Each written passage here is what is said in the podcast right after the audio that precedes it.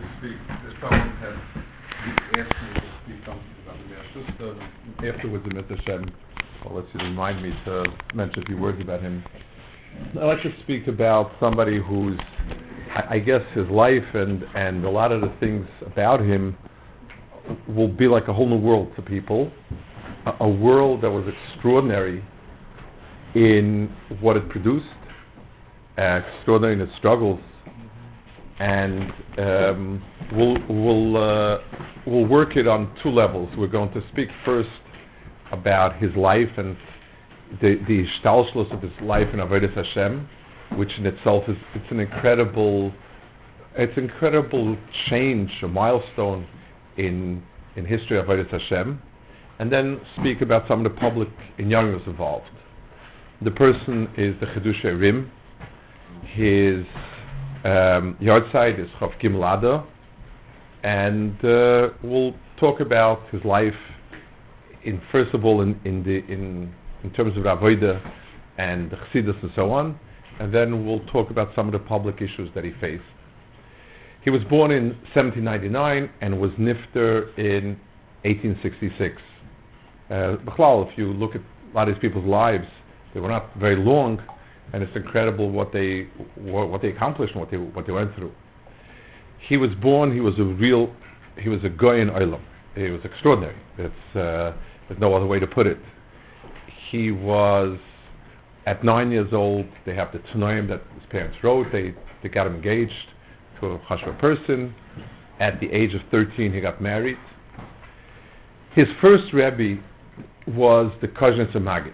Let's talk a little bit about the first generation of Chassidus. Baal Shem Tov was, the, was born in the end of the 1600s and died in the 1700s. We don't know much about him. He had two, two main Talmidim. That was the second generation, or first generation, however you want to call it. After that, the Magid of Mezritch had a few Talmidim, and this was already the third or fourth generation.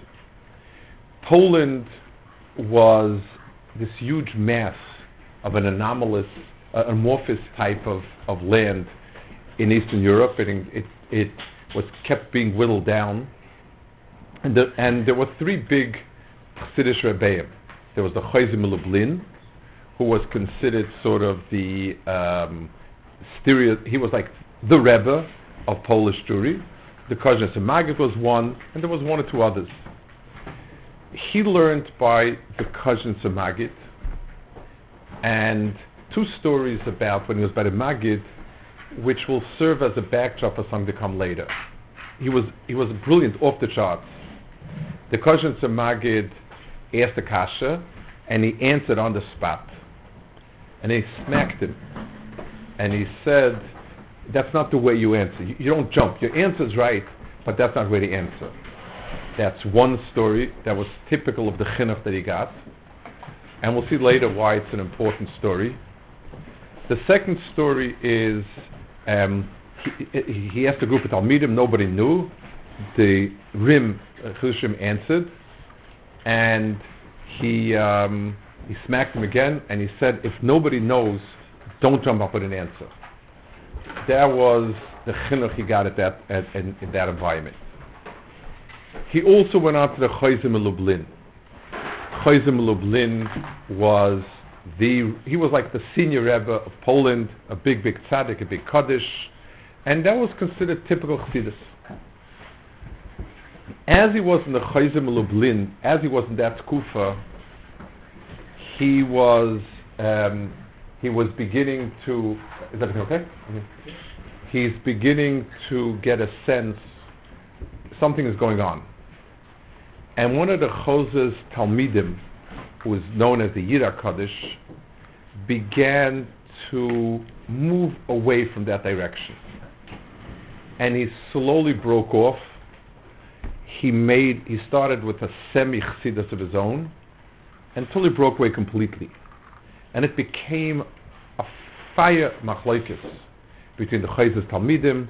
There's a famous, uh, there's a Chassidish description of it, that um, that the, the there were two Yidden who didn't speak lashon. The the the, the, kept them from speaking lashon hara for two decades. so that when they came and told the Chayzer, they would be um, accepted. And the, and the fire was machloikas, terrible machloikas. What was, what was the content? By the way, I forgot to mention, like always, whenever we speak about biographies, I want to give you where I get my material from. Um, never believe stories as stories.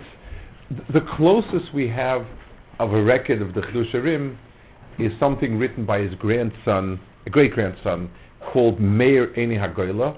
He and his and a grandson of the of the Chiddushei HaRim, who would later become the Rebbe of Armordcha, sat and collected, uh, sifted through uh, material and collected whatever shmuz they had, whatever stories, cross-referenced them. And Meir Einei Hagolah is pretty much the only work that's of, that's the, that's the work. Two more Talmidim wrote Ramasayim Seifim Sfarim, which mention stuff from him, and um, Kodesh. Those are the three really historical documents. In recent years, there's a Yid, Yitzhak Al-Fassi, he's still alive at Merasim, he writes a lot about Chassidus, he put it together in a more modern form, but that's the source material. There isn't much other source material. There's a handful of letters from him, but th- this is really where m- materials are coming from, plus the stories of Machloikas I mentioned other places in Bar Chava. What was, what was the fight, what was the struggle, and it would later evolve into a much more intense fight. The old Hasidus, as typified by the Chayzen, the Abt, and so on, was a Chotzer headed by a good Yid. Talmud Torah was not emphasized. Talmud Chachamim were not held in terribly big esteem. The Verta, the type, the typical, and again, it's hard to, to say a class for everything, but by and large, the flavor was they would speak on a pasuk. There was no pretense that the pshat had anything to do with the pasuk. Really, the pasuk was kind of just words that would sort of would sort of uh, give the a backdrop. The, information the Rebbe told you, it would go something like along the lines of sometimes there's anhaga by by big tzaddikim that this this is how they act in such and such a case, and this is what they have to do for this and this reason. And elsewhere the pasuk says this. The pasuk had no shaykhs to it. It was and it was all it was very based.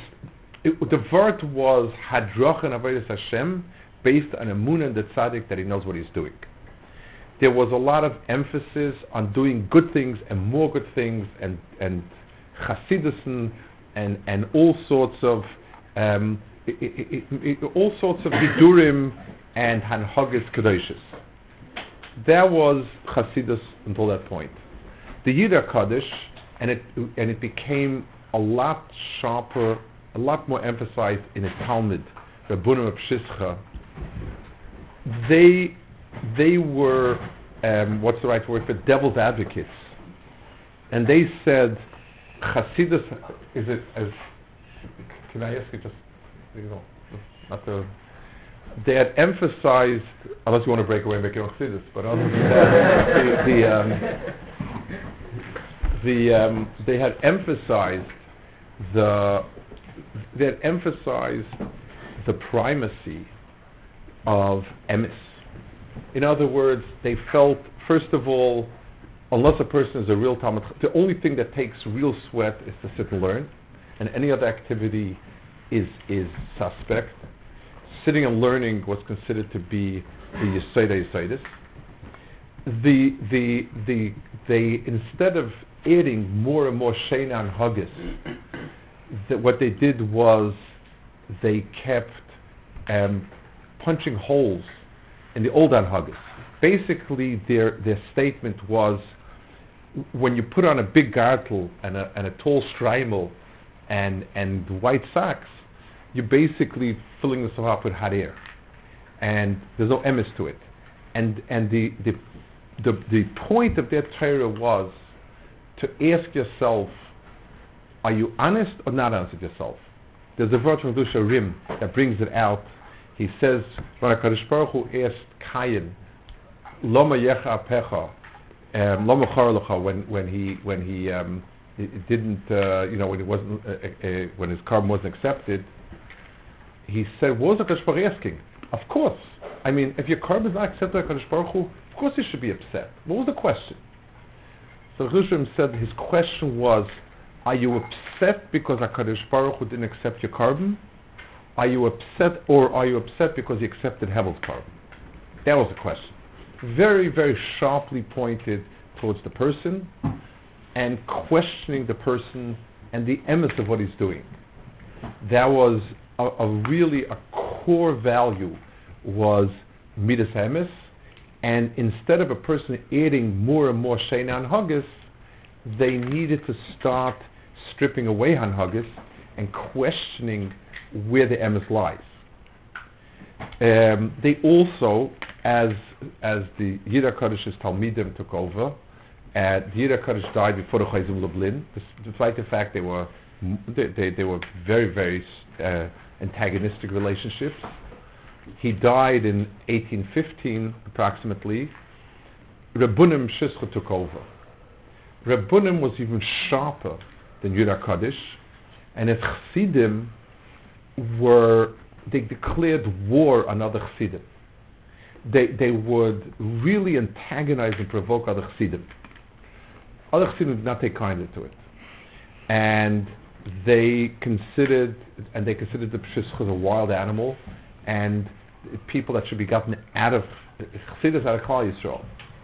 Um, I was reading. I once read that somebody, Aaron Marcus, was a German Jew who became a chassid at the turn of, at the end of the 1800s, and he writes about Pshishcha that it's a wild movement and has no future because the, the guys are crazy. An example he gave was in a shtetl on Rosh Hashanah, Pshishcha Sidim came very early to the shul. They finished davening rather quickly before anyone came, and they sat and learned the back. People came, they started davening, and in the middle of davening, someone comes up to them and says, Boy, say, you know, it's late. Why aren't you davening? They started yelling at him, davening is nothing, learning is the important thing, you're fooling yourself. The kids, they, they, it came to blows. They were very provocative. They accused them of, uh, I don't know, the, the Chayza gave somebody a, a, a gartel, or the Apta gave somebody a gartel as a schooler, a white gartel, so they went ahead and blackened it. They, they were very, very provocative, antagonistic, and spoke sharply against everybody and everything. That was that was the the, the of movement. Like upon him, the the the um, the the, the was by the the Maggid. The Maggid passed away in 1815, and he started going to the Maggid's son. The Maggid's son was um, Chashvayid. The Chassidish form say that he was very nister, meaning whatever was his milas were not overt. You know, he wasn't an over, a known Talmud Chacham and so on. But the, the went, I guess, off covered his father.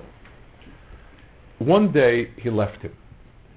The the story that he left him was that he said once a, a, he said a good pshat, and the the Maggid's son was so impressed that he bent over and kissed him. And Chiddushim said, "I'm looking for a rebbe to thrash me, not to kiss me." I need somebody to to to to work me to the bone, to demand of me. And I guess the patch that is that the cousins is, the, the cousin Magda given him was was referring to, and he said, "I'm I'm not to look into a place where somebody is going to pat my ego and and uh, massage it." And he left him, and he went to Pshischa. The Reb Moshe, the Maggid, the first Shabbos that he realized that he's not here anymore and he's gone, he was very, very upset. He was depressed. And he, just, the whole Shabbos, he couldn't do anything. And he said maybe to just disband Koznitz and forget about it because he said it's Rabbi Shemaya, that the, the Rim Rabbi Shemaya, felt been out. He's, he's missing every step of the way. I need him. And he's not there for me. He said, and then he said, he destroyed my Shabbos, his Shabbosim will be destroyed. The Chiddushei HaRim had 13 children who died in his lifetime. The, that's, that's a fact, they all died on Shabbos. The, there's an added part of the story, which I guess is a little more tenuous, but the, this first part is certainly evidence. That 17 times he went to the Pshischa Rebbe, he traveled to the Rebbe, and he had 17 tragedies in the family. Besides his kids dying, there, there his wife died, this and so on. And he said, I knew that it would cost me dearly, but truth has no price. and truth is in Pshischa. I mean, it, this is it's a story that's mind-boggling. He said, and Pshischa, the people who went to Pshischa were very bright. They were Tamei Chachamim. They had an extraordinary.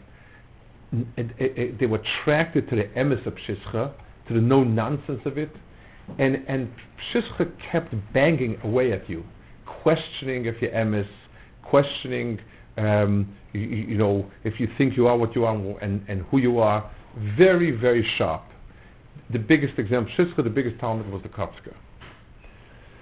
Al the Chedushim became a Chassid Shizka, and many Rebbeim sent uh, Shlichim to try to get uh, the Chedushim to become their Chassid. He was the prize catch in Poland.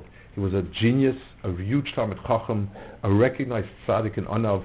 His being part of a group meant that that group would be would become the chashuva group.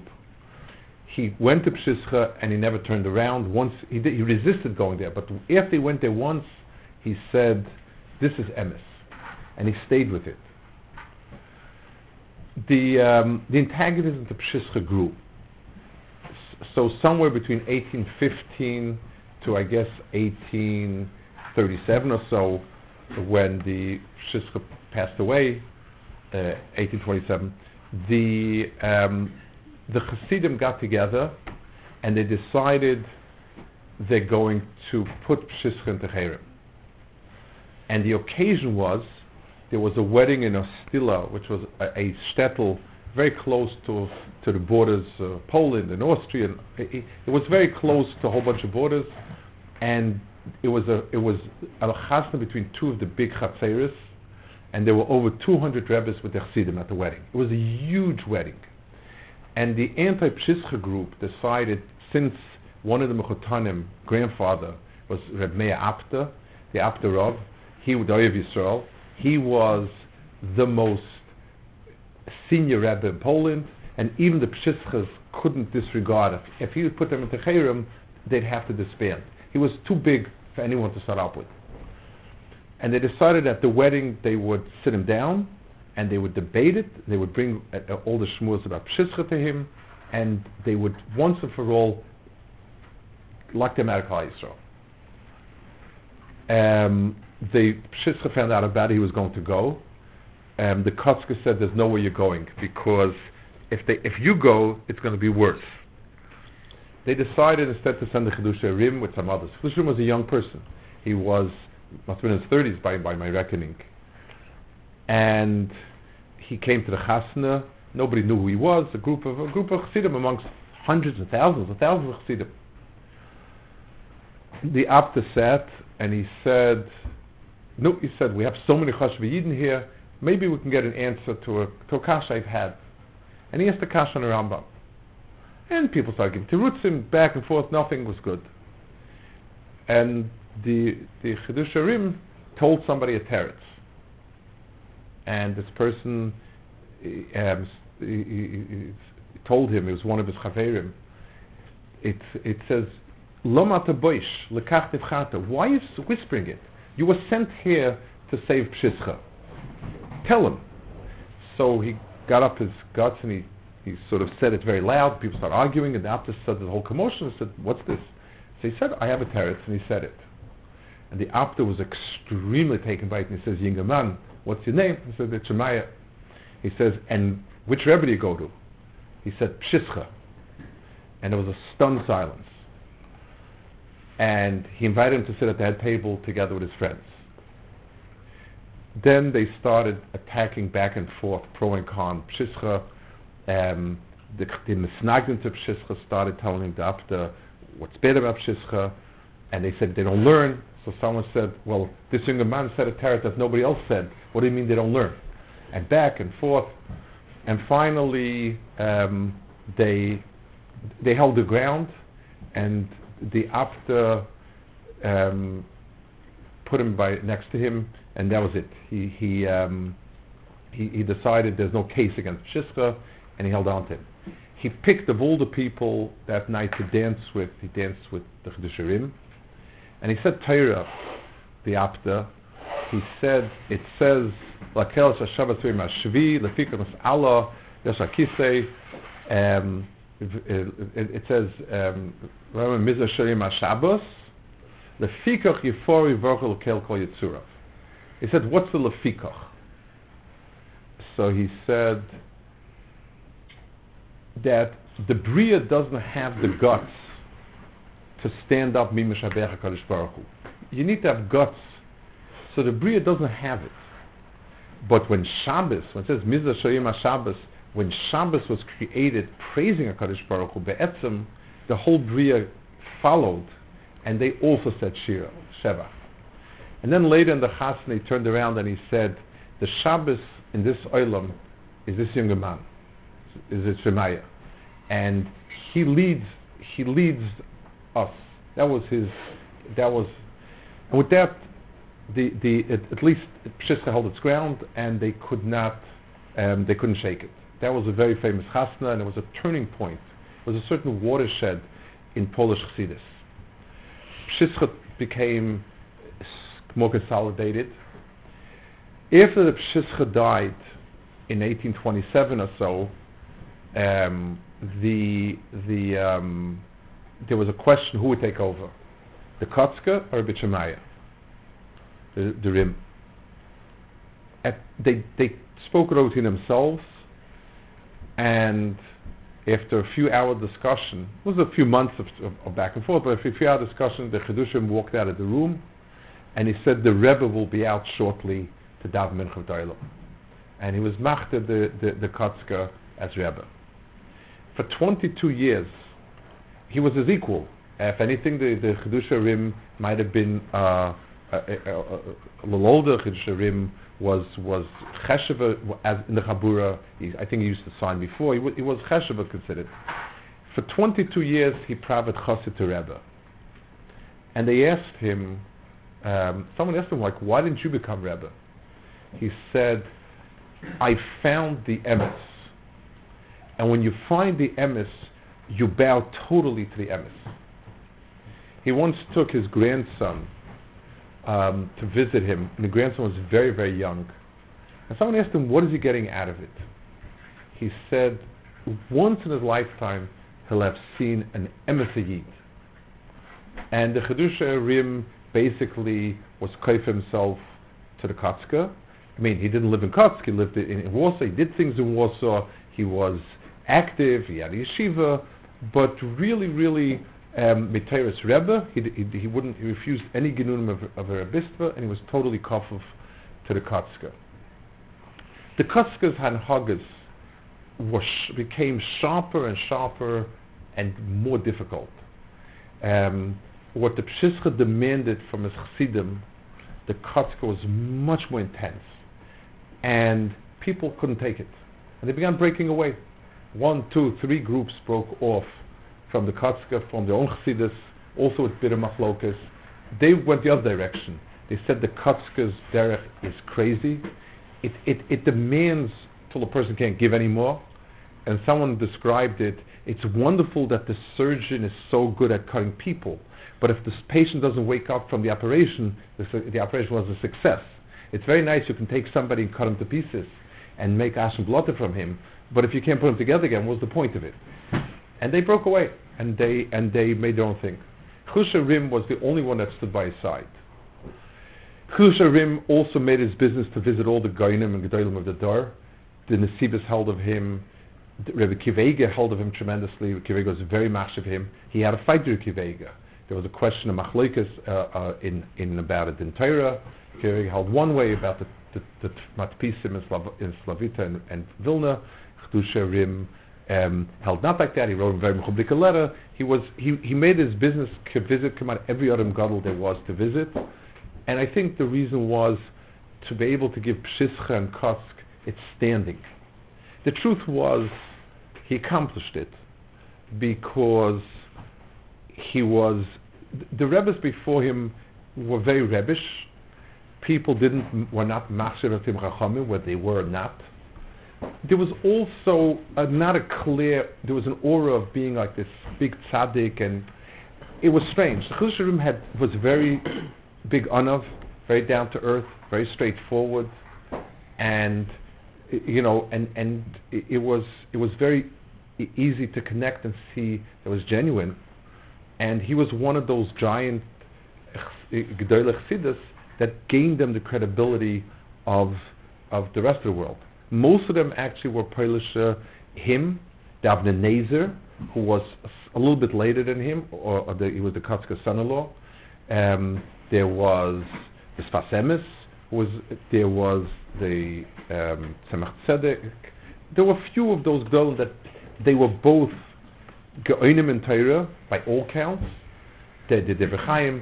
They were also very straightforward on Haggis. It wasn't these mysterious Rebbe on Haggis. There was a straightforwardness to it that allowed them to um, that allowed them to re- that they could connect to the world outside and gain the credibility that they really needed, desperately needed. He took over and he became Rebbe seven years before his nifta. Uh, after the Kotzke passed away, there was a Shaila, his son took over this and that. Finally, in 1859, he became an official Rebbe. He didn't want to be, he wasn't in Warsaw, he was in, in Ger, which was close to Warsaw. And in some ways, there was, um, there was, they, they used to call them the seven full years. He changed, what he did was, he took the Kotzka and Haggis and moved them back to normal. He, he, the davening used to be very late in Kotzk. He moved it back to regular time. He took away the sharp hanhagas that were only shaykh to Chidei Skula, that were only shaykh to like if, if people who were who were like uh, unique. He got rid of them, or at least certain for the tzibur. It became a very mainstream hanhaga, warm, welcoming, community-oriented, um, y- y- y- y- you know, in, embracing. It kept the emes. In other words, the, the signal of the Torah was still to get a, a you know to to pshat pasuk. Talmud Torah was very chashiv, but it it it became a lot more user friendly. It became a derech for tzibur instead of for yechidim that were kind of at the edge. Those seven years established the core of Polish Chassidus. What we have today really came from that. After the, the, the was nifta in 1866, for four years he didn't leave any children. They all died out. Uh, the sons died out Bechayev. For four years, his chassidim went to Alexander, who was a friend of his. And then, when he was nifted, he went back to the Sfas Emes, who was a grandson of of of, of uh, the Chilsharim. And all the Polish chassidus, even those not, it it moved in that direction. The direction became compatible with with the rest of the world in terms of the primacy of uh, Talmud Torah, halacha. You couldn't just give sort of Rebbish, uh, you know, like this is what I think on Ruach HaKodesh. Things, things had a solidity and a strength that um, that really became the the the the, the, the um, foundation for Chassidus to this very day for Polish Chassidus. That was his personal life. Um, one extraordinary, extraordinary hagasha of his, when his last son was sick and dying. His last son's name was Avram Mordechai, and he died when he was about 40 years old, when, when Avram Mordechai was 40. In other words, he was a grown person. He was the father of the Sfas Emes. He was a wonderful person, and when he died, he, he told his wife, he, he, he held his, he held his own, and he told his wife, if there'll ever be a person who suffers, he'll be able to say, it's Shemaiah lost 13 children, all of his children, Bechayav, and didn't have one bit of tinus to Rebbeinu Shalom. What right do I have? He says, that's, that's what I will become. When th- they buried him, he started crying, and they asked him, why are you crying? He said, I had a mitzvah v'shinaton vanecha, and I don't have it anymore. That was his personal life. Um, let's go over to back to some of the public things and, and the framework of some of the public uh, arena, which was very important. In 1830, there was a revolt of the, uh, there was a revolt of the Polish.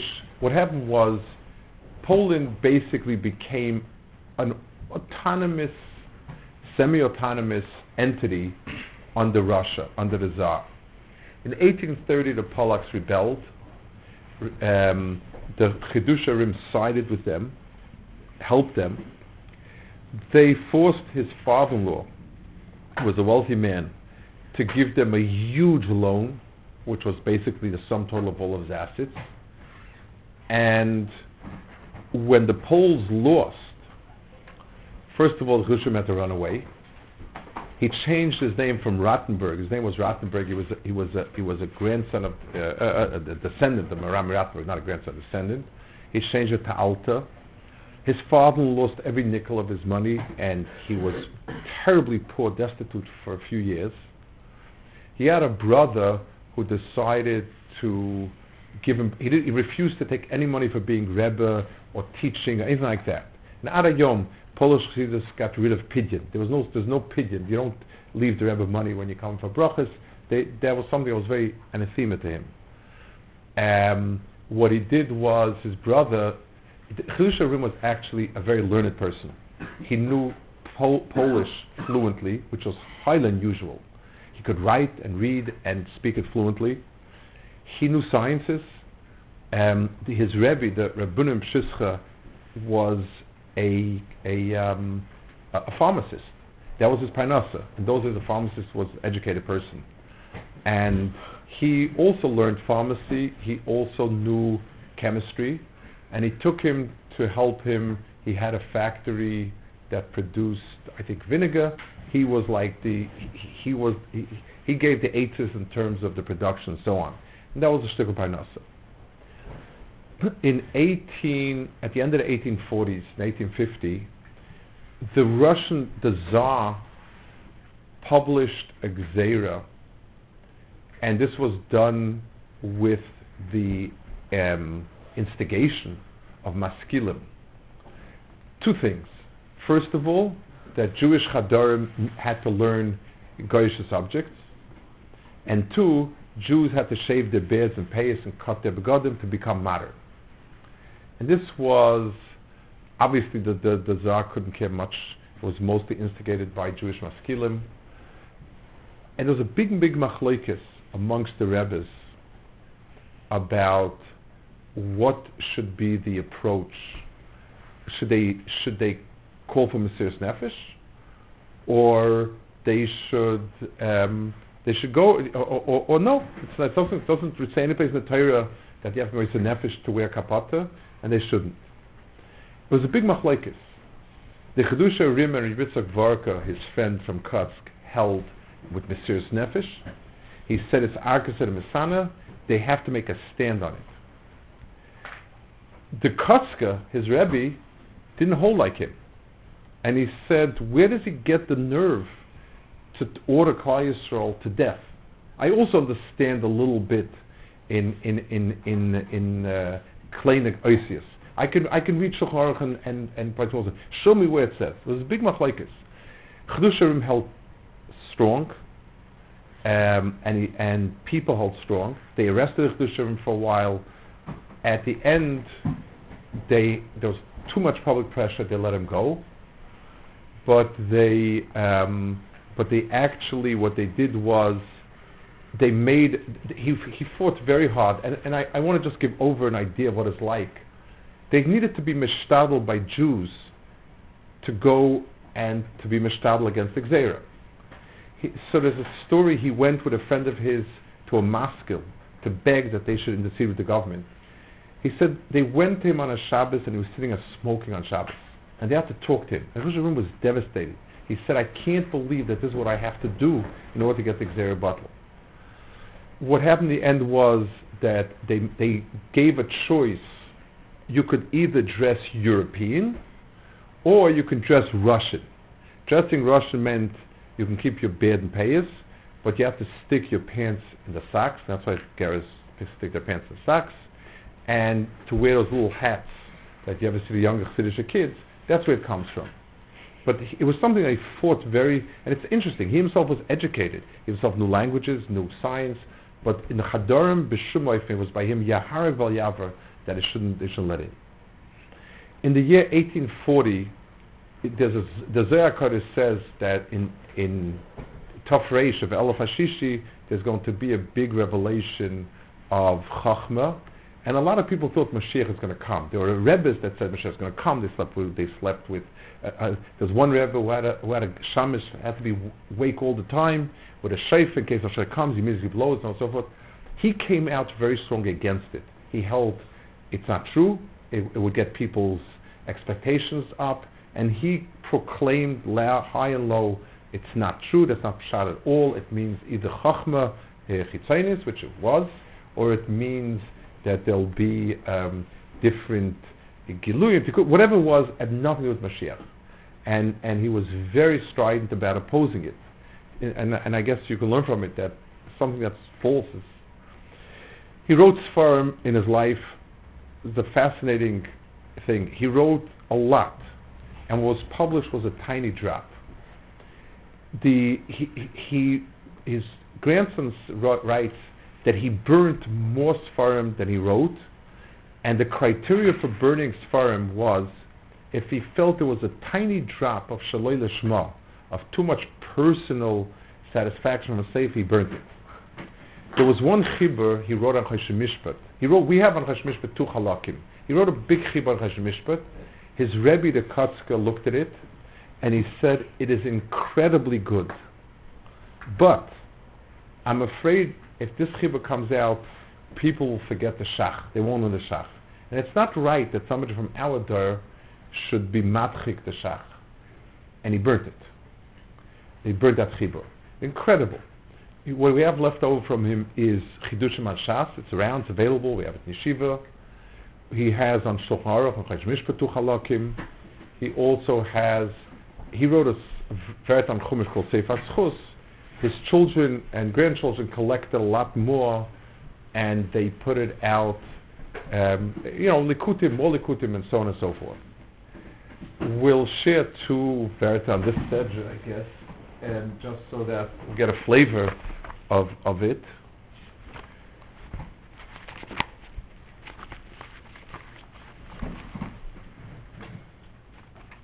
The first one is, it says that the Nesiim brought the Avnei Shoam. Nesiim is spelled without uh, uh, Vanesiim Hiviu, it's Avnei Shoam, it's Avnei Melum. It's spelled without a Yud. So Rashi says, because they said we'll wait till everybody else um, gives, and then we'll give, and whatever's missing. So it was a grand gesture. They were trying to um, give a lot, but still they were punished, and the yud is missing. So why why were they punished? Why what was wrong? Yes, two or three different in different times different kupas gave different mahalchim, but one that I especially found, he said they they didn't the chisaron was that they didn't feel part of Klal Yisrael. In other words, let the plebeians bring what they bring, and then we'll come in and give more. There was a lack of tzir to Klal Yisrael, and since the Mishkan is supposed to be a tzir of Klal Yisrael, that was a pagam, and the yud that they're missing is the yud of Yisrael. That's one pshat. Then he says on another pasuk, it says that they brought a lot of stuff, and it says the lashon is that. Let's get to the. Um, Moish Lema Mar Beram Lahavi Lasses Oisa Vaytzav Moish Avir Koil B'Machlem Ish Vish Al Yasa Oid Melacha Letrumas HaKodesh Vayikolei Ha'am Mehavi So he says what was wrong? What, they're afraid it'd be too much. What was what was the problem with having too much?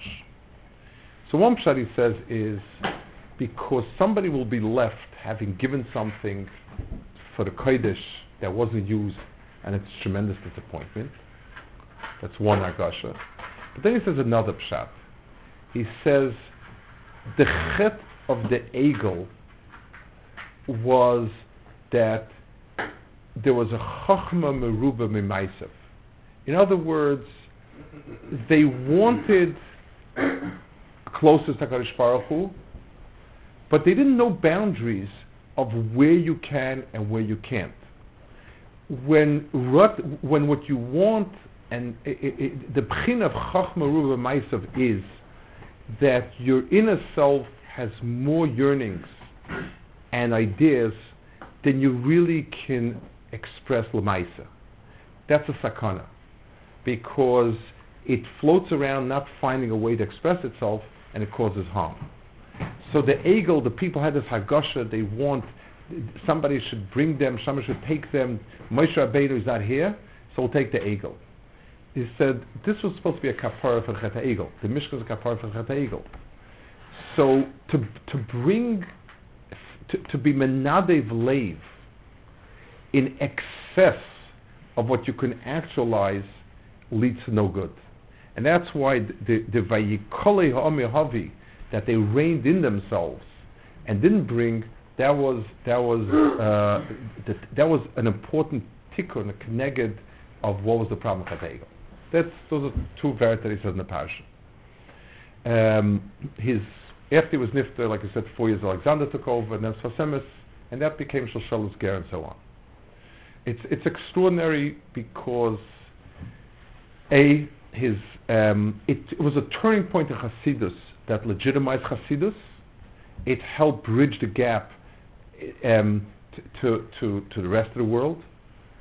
Two, it also it also steered and corrected to some degree some of the issues that were there in Hasidus, and he was able to bring it a to bring in that nekuda of Torah and emes and so on that was lacking, and he was able to tone it down. He gave it the tone and set the right type of mahalach, which which became the mahalach really in many ways.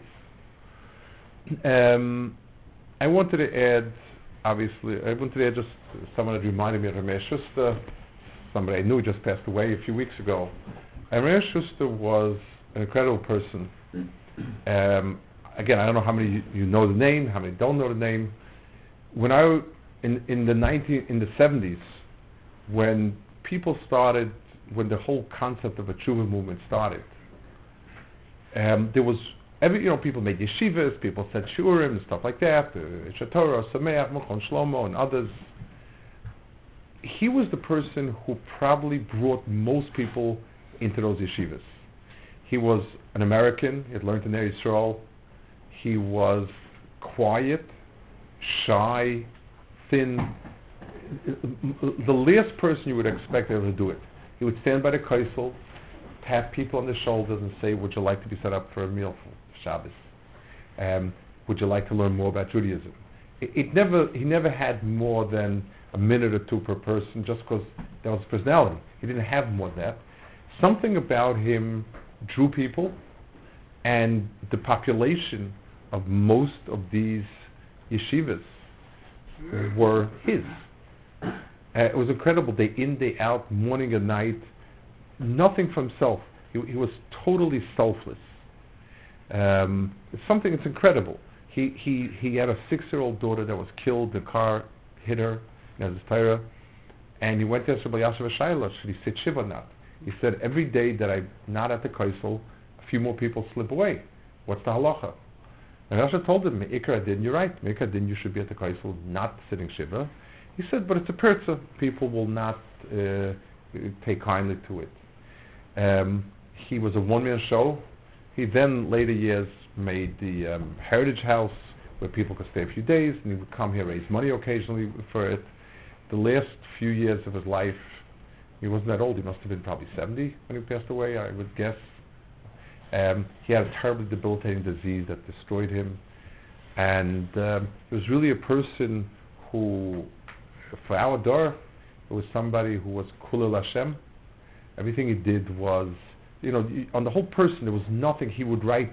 He would keep he would keep in touch with many of the people that he brought in, write them letters and postcards and this and that. He, he wasn't a man of many words. Reb Noach said the best line about him in line with it says Hillel Mechayos Aniyim, Rav Lozer Chasa Mechayos Ashirim, he said Mea Shusta Mechayos Abaishonim. The people who say they can't do kira because they're embarrassed and they don't know how to talk and they don't know what to say, he said there are no people more embarrassed and shy than Meir Schuster and have less words than him. And he did it because he wanted to do it, because it was real to him, and because he felt that that was his whole mahus. He said he's mechayev all of us. Just, uh, so it was right to, to note his, his fear and so on. Yizachar Baruch.